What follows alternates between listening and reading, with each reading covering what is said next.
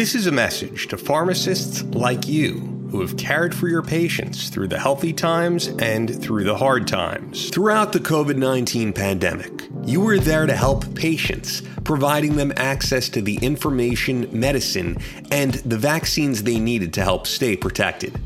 Now, as the threat of COVID 19 moves from the pandemic to the endemic stage, it's time to help your patients understand the importance of regular vaccination against circulating variants of the SARS CoV 2 virus as part of a healthy lifestyle. While COVID 19 may not be top of mind for your patients, the threat of disease is still here. Hospitalization rates in the US for COVID 19 increased by close to 217% in the summer of 2023, jumping from 6,477 hospitalizations in the first week of July to 20,538 in the week of September 9th through the 15th. Make sure your patients know that COVID 19 vaccines have been updated and are now available. You saw them through the pandemic now you can continue to help patients see that the ongoing threat of COVID 19 is something that we face together.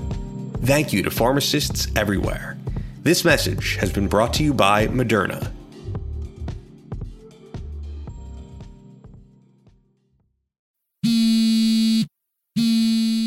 Let me guess. Unknown caller? You could reduce the number of unwanted calls and emails with online privacy protection, the latest innovation from Discover.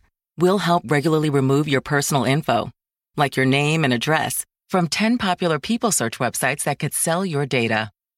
And we'll do it for free. Activate in the Discover app. See terms and learn more at discover.com slash online privacy protection.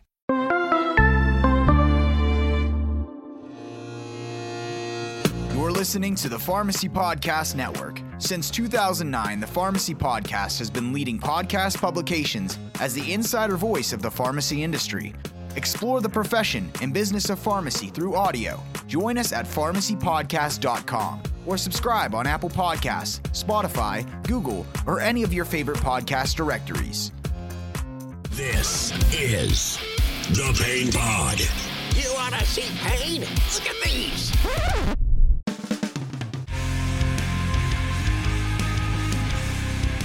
Welcome to the Pain Pod, the podcast for all things pain management.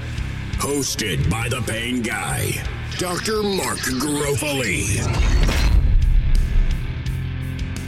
We'll be collaborating with numerous pain management experts, talking about substance usage disorders, the latest treatment modalities, and most important, important, focusing on the pain of our patients as leading providers of pain care. And now, here's our host, a man wanted in all 50 states, a suburban city like mountain man. Without the beard. From the hills of West Virginia, and certified in weapons of mass destruction response. It's Dr. Mark Garofoli. All right, welcome back, Pain Pod Nation. We are hot off of one incredible episode on the last roundabout, right? We had a an amazing uh, conversation that you were able to partake in uh, with, of course, the one and only Sam Quinones, author of the infamous Dreamland and the newer product of The Least of Us. I've talked to numerous Pain Pod audience members, uh, all talking about, wow, what what an episode. Um, so, by the way, if you haven't checked it out, you know, certainly please do. Uh, but a lot of folks have uh, gotten back to me and said, oh my goodness, I bought his two books immediately. Uh, and I was like, well, that's not the overall point, but boy, um, really good idea overall. So I'm sure Sam will appreciate that. But we're going to take an extension of that conversation here today. So something uh, kind of tossed around here, uh, building off of something did a couple years ago with uh, one uh, conference uh, CE conglomerate, the folks at Pain Week. Uh, those of you that know me know that uh, I, I, just love me some Pain Week. Uh, one of the greatest conferences out there. I know, I know. I usually don't share opinions, but you know what, folks? We're human, right? Uh, so if you haven't been there, get there. It's on the Las Vegas Strip in the most posh hotel known to mankind on that strip. of course, at the Cosmo. It's always the week of Labor Day. All right. So, anyways, one of the things that came from uh, a couple of years back was a presentation called Thug Drugs. Oh, the posters they make for that, because literally they make artist renditions of your presentations. It's amazing. But, anyways, I'm going to go a little bit of an extension from that here today, uh, doing uh, this episode of the Pain Pod Thug Drugs, Stimulants. Now, you might be wondering where in the world this pharmacist or any pharmacist or really just about any healthcare professional could be getting all the information together to be talking about, quite frankly, mostly illegal, illicit substances. Uh, whether things are misused, abused, averted, uh, you know, all the terms really do matter and are different. Uh, but where do you get the information? Well, folks, I'm, I'm going to share a lot uh, in the episode uh, link uh, and rundown and description uh, for this one. So that way you can get some of this information as well too. Um, I originally did a lot of the research when I was work, working with the folks at Free CE, uh, so the freece.com or PharmCon. Um, you may have been in the audience before for some of those CEs. Uh, you swear sometimes maybe they'd be a podcast, or maybe a podcast would be a CE. Which came first, chicken or the egg? Oh, the world may never know. But you know, Luke, our, our toddler, he just wants to know why he crossed the road, right? I digress. Anyways, uh, we're going to talk about stimulants today and a lot of the research that went into these things that I will be sharing with you, but there's much more available, uh, was in the Substances of Abuse Specialty Pharmacist certification uh, that's actually readily available for everyone. Uh, it's uh, darn near like 15 to 20 hours or so of, of CE on, quite frankly, mostly illegal drugs. So, you know, if you're going to get your CE, what, what a way, right? Uh, but, anyways, that's where that came from. Um, I'll provide some information for that everybody as well, uh, even if just for the references uh, along the way within that program. But first and foremost, here today, everybody raise a cup. All right. You probably have it in your hand, whether you, well, maybe not if you're running or lifting, or maybe if you're sitting out by the pool or on a plane or planes, trains, or automobiles right now, or who knows. But you know, I got at least a 10% chance that you probably have a cup of Joe in your hand, right? So, first stimulant we're going to talk about is good old caffeine. Uh, so, how do we make pharmacology fun again? Well, caffeine is a CYP450, you know, our wonderful liver enzymes. Uh, it's a 1A2 substrate. Where does that get funky, you might ask? Well, smoking and birth control. Yes, you heard it here. Definitely not first, folks. Hopefully, all schools of pharmacy cover this stuff. Uh, but uh, smoking tobacco is actually going to increase the caffeine clearance. Um, whereas birth control pills will actually, uh, their utilization will decrease caffeine clearance. So ups and downs with smoking and birth control when it comes to a cup of Joe or whatever other products, right? All right. So how does caffeine work? First off, well, um, you know, through the years we've gotten, uh, it's one of those grandfathered in things, but the most common things now are uh, the realm of adenosine receptor antagonists. Stay tuned, folks. Stay tuned. We're going to see some pain management realm medications that are already in the pipeline uh, that perhaps work the opposite of caffeine or maybe right next to caffeine. You heard it here first, perhaps. But on these caffeine ideas, where, where, do we get it? It's everywhere, socially acceptable in every nook and cranny of this planet. Uh, but what what's a you know a, an average cup of Joe is usually between 50 and 100 milligrams, uh, whereas our friends at Starbucks have figured out how to make that eh, about 250 milligrams. Whoa, yeah, that, that goes up pretty quick. Shot of espresso typically about 40 milligrams.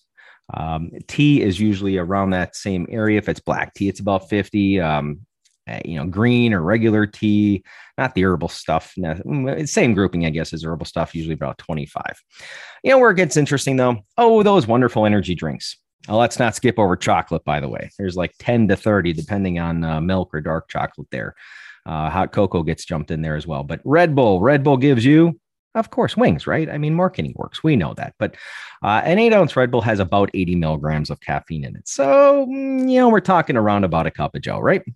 But have you ever heard of, get this one, have you ever heard of the beverage that you could buy just about anywhere? It's just harder to find called cocaine.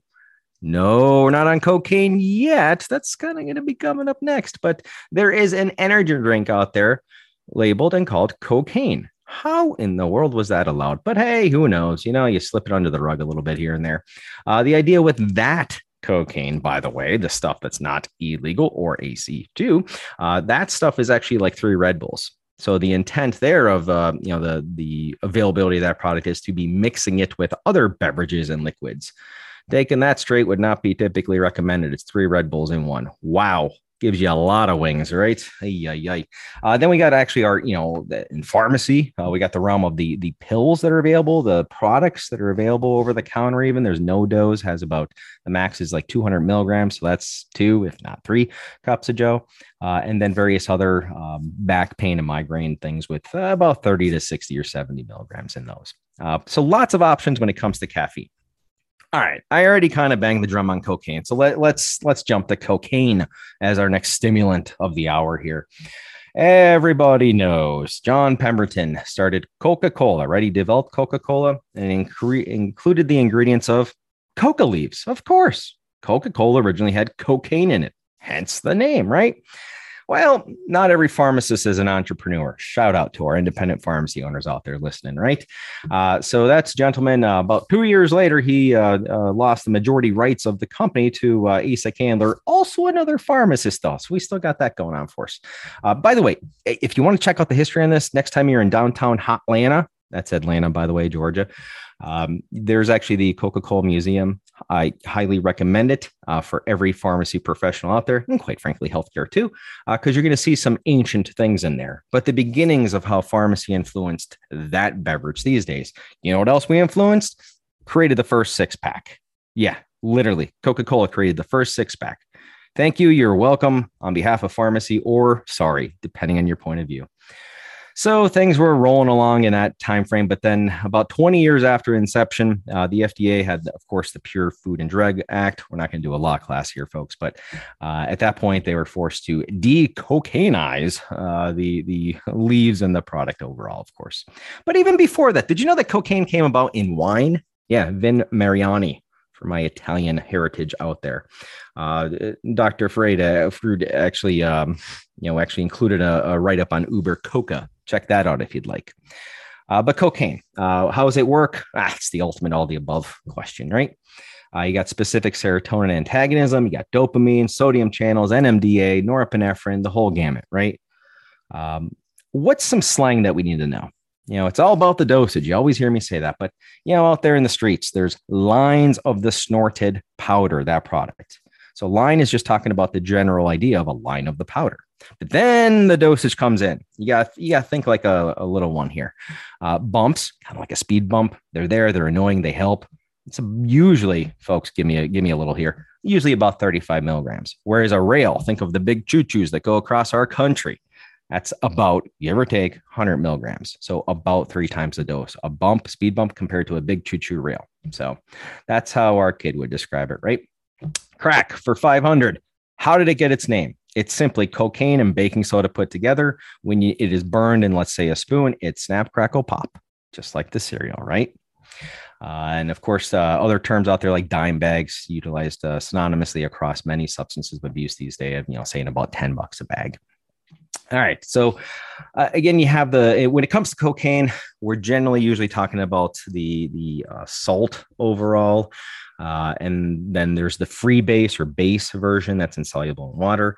Uh, and that could be smoked as a base. Uh, the form vaporizes very smoothly. But keep in mind, folks, that cocaine is a C2 medication. In fact, the World Health Organization, we all know those folks these days, right? They recommend it's in every hospital known to mankind on this planet. Wow. But that's the healthcare side. What about the other side? Well, there's uh, lots of cocaine derivatives out there in the streets these days and have been for a while. I could think of about four of them.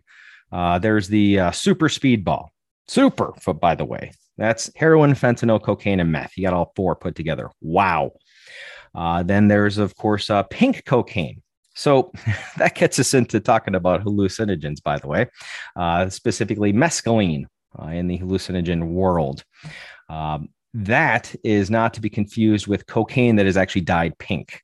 So the marketing on the streets, the street chemists and whatnot want to uh, mirror the effects of mescaline as a hallucinogen.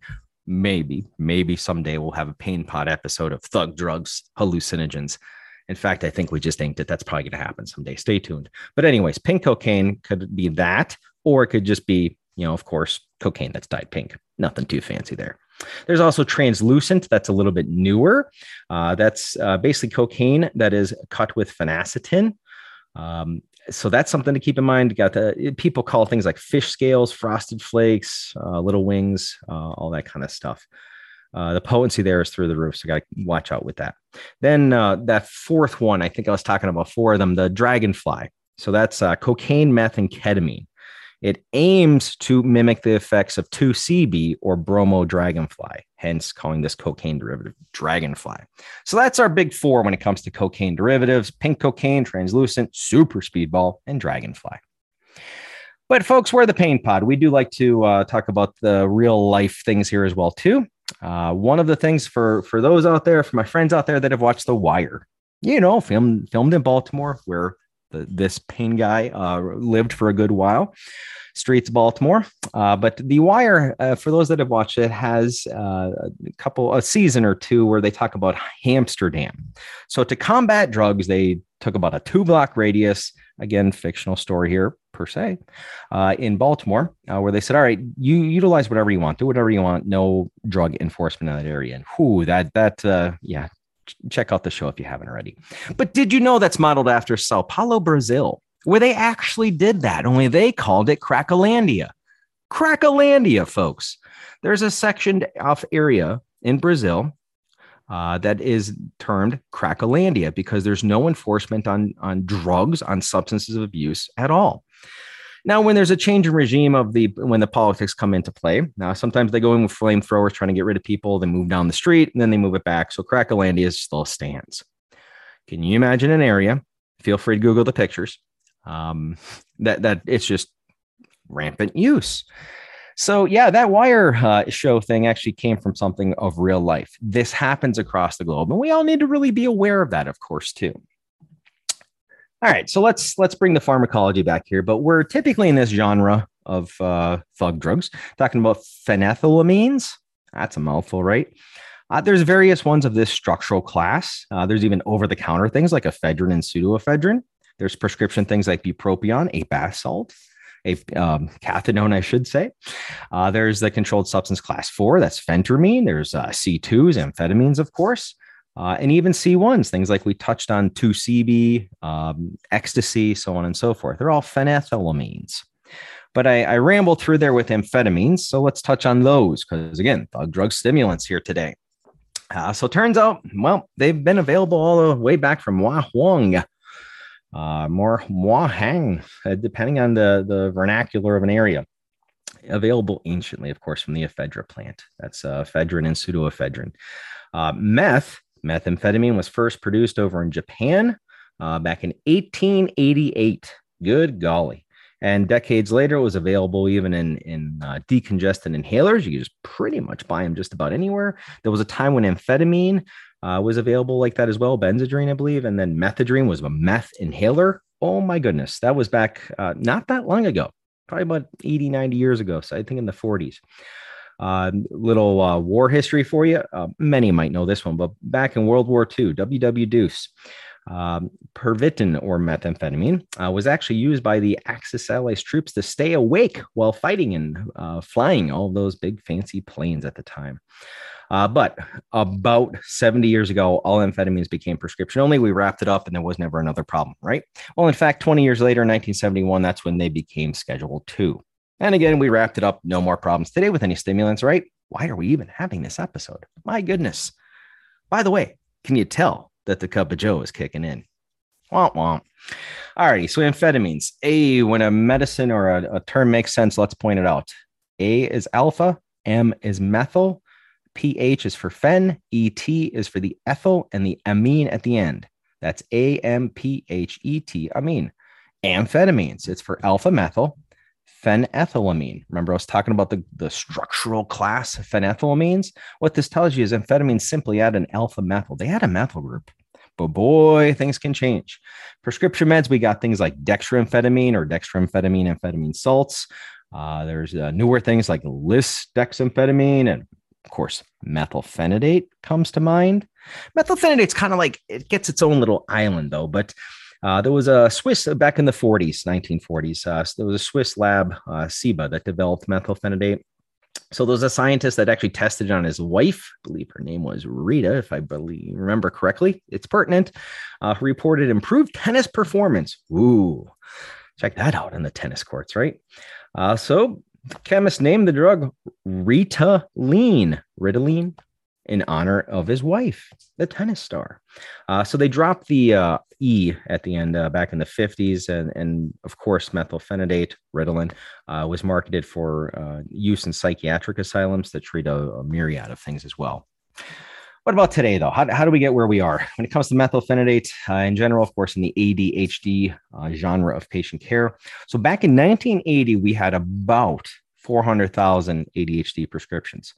Fast forward to a time still of a while ago, a 1995, so 15 years later, went from 400,000 to 2.6 million ADHD prescriptions and growing, right? Um, the, these things caught wind uh, relatively recently, even with uh, Greta Thunberg. Remember the climate change activist? Um, you can look, you go to Dr. Google for some of that, of course, uh, as far as information on her efforts. Uh, but, you know, talking about methylphenidate, let's jump uh, to methamphetamine. Yes, meth, folks. We're going to channel our inner Walter White from Breaking Bad. Uh, but how do the streets refer to meth? Well, call it meth, of course, or ice, or shard, or crank, or crystal. You would even call it stovetop. Ah, this stuff one of my grandmas used to make, of course, different ways. Uh, but anyways, when talking about meth, you know, how does it work? Again, it's all about the dosage, but also the mechanism as well. Well, it's a TAAR1 agonist. Uh, it's also got a serotonin, dopamine, and norepinephrine effects, alpha 2 agonism, and also as an MAOI inhibitor. Good golly, if you thought cocaine had a lot of uh, mechanisms, well, so does meth, right? Um, now, uh, for pharmacological friends out there, it's a 2D6 inhibitor and substrate. So keep that in mind, especially in the pain management realm. You know, it's not tramadol, but boy, that 2D6 hop up, hops up just like it. You know what's really funky about meth, though? It's readily available as a C2. Yes, Desoxyn, approved for ADHD and obesity in adults and children. It's a C2. Oh, hold your breath, folks. It's also over the counter. Yeah, over the counter. You know, growing up when I was a kid, I was an ear kid yeah, lots of those types of infections and all that. But uh, whenever I had congestion, uh, uh, one of the things my mom would actually uh, have around would be one of those. Uh, it's hard to find them these days, but the Vicks Vapo inhalers. They look like a chapstick, right? Uh, but you, there's a little hole at the end, and you breathe in, of course, and it and it helps to with a decongestion. So there's different formulations of that today, with even natural ingredients, essential oils, so on and so forth. But the the core one was actually levo methamphetamine, left-handed meth. So, yeah, meth is over the counter per se in one way, uh, the left handed version. Uh, in fact, the abuse deterrent uh, ideal of that was to, to not to basically change up the name on the label to the international chemical name because they folks knew that if you put levomethamphetamine on the label, well, there it goes off the shelves without paying for it, right? Good golly. Uh, anybody ever have like Oxytrol or uh, any of the oxy the things over the counter uh, in a totally different realm than pain management stolen from a pharmacy? Yeah, because it has the letters OXY on it, Oxy, and people steal it. Ay, ay, ay. But anyways, um, you know, there is observed across the country various references of uh, uh, trucker transportory transportation industry uh, uh, utilization, perhaps abuse, uh, but doses would be through the roof for what's needed for um, you know along the way there. So yeah, C2OTC. So what would Walter White say from Breaking Bad? I always tell people, you know, if I got on the phone with him, he'd be he'd be like, Mark, you mean to tell me pure meth is already readily available as a legal prescription medicine, if not over the counter? You gotta be kidding me. Oh my gosh. Five, six seasons of Breaking Bad. They're amazing. If you haven't watched them, do so. Uh, but you know, what did Walter White in Breaking Bad go into? Well, it was exposing a lot of information that's actually really important, uh, even for us healthcare professionals out there. Raise your hands, folks. We're, we're healthcare professionals. We help people. So let's talk about where meth comes into play here. So there's there's a lot of different ways to make meth, you know, chemically, synthetically, and whatnot. Uh, the first genre would be the reduction methods. You got your shake and bake, your naga, your and so on and so forth. Uh, but they involve the concept in general of something the industrial side anyway would be, uh, especially those that watch Breaking Bad, would be P2P. Now, wh- where does this P2P come into play? Uh, well, that of course would be phenyl 2 propanone, but again, let's just call it P2P. So that was created all across the planet. And then uh, we said, ah, we got to stop that. Uh, so then folks were pushed to utilize pseudoephedrine. That's when, of course, the Combat Methamphetamine Epidemic Act of 2005 came into play. And that's why now, when you go to buy some of the stuff over the counter, you got to show ID. It's usually behind the counter, uh, sign in, all that great stuff. And we feel like we made a huge difference, right? And then the street chemists across the globe said, Oh, how nice. Turns out we'll just go to yet another method or two, and we'll use the precursors to P2P to make meth now that is stronger than ever before. Remember what Sam Quinones said in his book and in uh, the Pain Pod episode, the most recent one? This new stuff is just stronger than ever before, and the effects are catastrophic. Now think about it. What if we went about things a little bit differently when it when it comes to when it came to the idea of enforcement with the whole pseudo Fed laws and, and P2P originally. So now it's made in places like China and Mexico and across the globe. And uh, I'm sure you've seen the the headlines, uh, of course, of how oh well, um, uh, the country of China made it illegal to export the precursors for meth, methamphetamine. absolutely, yes, but there's still a tax break that exists. Why? Why media? Why won't our media professionals cover that as well too? If you're listening and you're media, you're probably onto something already. Get her done. Feel free to give a, a call or an email or hit me up on LinkedIn here, folks. All right. Uh, so uh, now there's the precursors to P2P that are out there, um, and they make P2P, and then it's and, and it's just it's incredibly inexpensive. Even when you factor in shipping, my goodness, it's coming from across the pond in every direction. Um, so now that's why in many states you buy five bags of heroin, you get a six one free, and they'll throw in a couple bags of meth just for the heck of it because it costs like nothing to even get there. Oh my goodness. What are those effects of meth other than, you know, ultimately in the end, the uh, drug overdose deaths that we end up seeing? Well, along the way before it escalates to that and the loss of human heartbeats, uh, there's things like tweaking or punding. That's like doing the same thing over and over again. Think like uh, CDO, OCD for others um, and, you know the idea of just doing the same thing organizing things all the time. Uh, meth mouth. Ironically if uh, when there's the injection abuse there's more meth mouth. You, would think it would be you know local or topical per se uh, but it's actually systemic as well too. And that's things we got to keep in mind because uh, it really, really is important and uh, to know what's going on in our communities because our communities end up being our patients along the way as well too. Not to mention our family members, our friends, our neighbors, uh, those we work and play with throughout the community as well. So, uh, you know, how do we help folks along the way? Because th- there's some amazing things when it comes to meth. There's some amazing things going on out there. Uh, for instance, has anybody heard about wasping? All right, wasping. What the heck is wasping? So you don't have to Google it, but I'll provide lots of information in the in the episode notes, folks. Uh, it's taking meth and uh, spraying it with like something kind of like Raid or some insect, you know, spray, technically called pyrethroids uh, but uh, things that stun and kill insects. It affects their nervous system. So folks out there are spraying meth with wasp spray and then utilizing that product, walking around like zombies and whatnot. Um, it, it's just incredible. You got to think it at the core there. You know, a lot of folks struggle with explaining or even truly understanding substance use disorder addiction. And some of these extremes, like wasping along the way, uh, can really help with that. Of why would someone purposefully do these things? It's the getaway. Check out my TED talk, folks. Uh, TEDx talk. Um, you know, mise en scene, pain, addiction, and you, all of us in our communities. So it, it's interesting to uh, to grasp that and it goes beyond beyond us humans too. Actually, anybody heard about meth gators? Oh my gosh, I'll probably wrap up with this one, but meth gators, folks. So uh, down in Tennessee, possibly other places too, but in Tennessee, there was actually I, I caught wind of a headline where uh, the headline was uh, "Don't fl- please don't flush your drugs," okay? Because um, Tennessee police were warning that it was creating meth gators. Apparently, the meth was getting in the water, and the gators were ingesting it. Again, this is just based on an article. This isn't JAMA or New England Journal or anything, folks. It's just anything in the news. Uh, but anyways, uh, think of the Gators, folks. Think of the Gators. And no, we're not talking about crocodiles because crocodile is actually an opioid of abuse. Maybe someday we'll do thug drugs opioids, right? Could probably get rid of the maybe, I'm sure.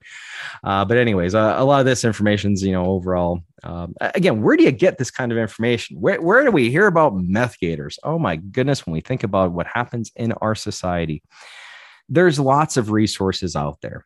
Um, things are just not always viewed and in reality aren't as legit per se. You know, there's th- resources out there like Erowid. There's a lot of information over from uh, from over in Europe. Uh, the European Monitoring Center uh, for Drugs and, and Drug Addiction, I believe, is one of the names. Um, or DEA, our very own American DEA, does a lot of reports every year. Uh, they usually have the Drugs of Abuse report or the National Drug Threat uh, Assessment or report. Uh, NIDA, National Institute on Drug Abuse, has things. CESAR has things. It's the Center for Substance Abuse Research. And then there's the funky ones, the blogs. You know, anybody can put anything online these days. We all know that, uh, President Self included. But uh, there's things like Drugs Forum and Blue Light. Check them out. Um, I, it, it's amazing what people will put online and you, you think there's encryption, but well, not really. Uh, but so those are some places to go. But you know, as I opened up with a, a really good place, especially for healthcare professionals to go, uh, would be uh, you know what I uh, developed with uh, the folks at FreeCE.com. Uh, that substance abuse specialty pharmacist certificate program. I'll, I'll, certainly have that in the notes as well for us as well too. but really important to keep in mind that we've got to educate ourselves to know what's going on in our communities that it's not just that things are illegal or illicit or misused or diverted or abused or whatever. Uh, this is hitting home for everyone. You know, the age old idea that, oh, we all know somebody uh, within, um, you know, five people within pharmacy. I'm convinced it's one. And maybe if you don't get out too much, it's probably two people can connect you. Uh, and within healthcare, it's the same thing as well, too. Uh, so we really have to educate ourselves. So hopefully, this uh, uh, slightly, hopefully entertaining rundown of thug drugs, stimulants, stimulated your mind to get out and make a difference. Uh, you know, that's what matters in the end. You know, not to make this campfire, but uh, that's what matters in the end. So I, I really hope that everybody enjoyed this episode of the Pain Pod, where we just had a little follow up to our conversation with Sam Quinones of uh, how we had highlighted along the way of the you know the meth problems out there, along with the heroin and its uh, derivatives and and things that are laced into products these days. Because more often than not, if not always, it's always always always poly substance, poly street, whether someone knows it or not, because laced products are out there. Uh, it could be on purpose or it could be unknown but we need to educate ourselves as healthcare professionals. So hopefully, this gave a little uh, appetizer to that concept here today with giving a couple resources for everybody as well. I just want to thank everyone, as always, for joining us here at the Pain Pod. And I look forward to uh, meeting all of you more and more all across our country as there's various conferences and online uh, projects and whatnot. Uh, by all means, when, when we're near each other, uh, reach out. Uh, and at the very least, hit me up on LinkedIn, of course, too. So thank you, Pain Pod Nation, uh, for listening to Thug Drugs Stimulants. If you'd like to join Mark on the Pain Pod, send us an email to publisher at pharmacypodcast.com. And make sure to share the show and subscribe on your favorite podcast directory. Thanks for listening.